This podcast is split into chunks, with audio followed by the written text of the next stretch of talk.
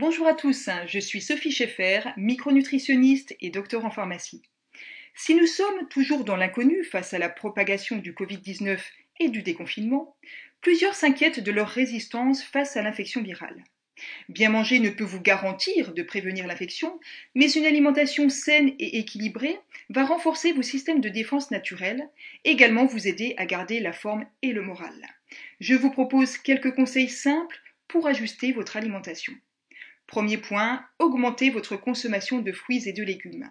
Ils sont riches en fibres et en antioxydants et favorisent un bon équilibre du microbiote ou encore flore intestinale.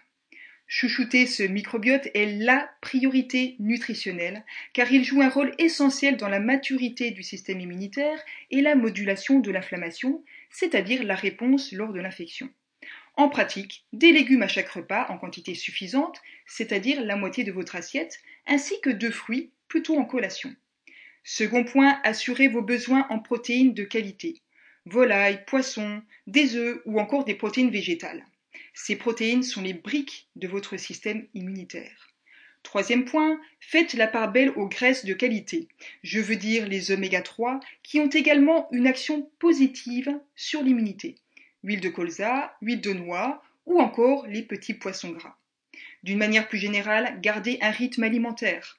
Trois repas par jour et à heure régulière, avec éventuellement une collation.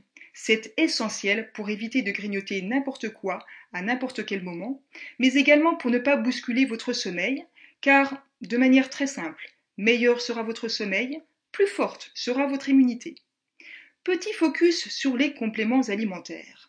Ils ne doivent pas faire oublier les principes fondamentaux d'une alimentation saine, mais sans tomber dans le piège de la pilule miracle qui n'existe pas, quatre micronutriments me semblent fondamentaux.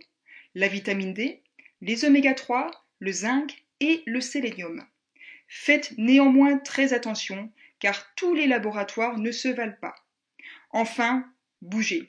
Cela permet également de mieux gérer son stress. Il faut savoir que si ce stress est mal géré, il induit une sécrétion accrue de cortisol qui affaiblit les défenses immunitaires.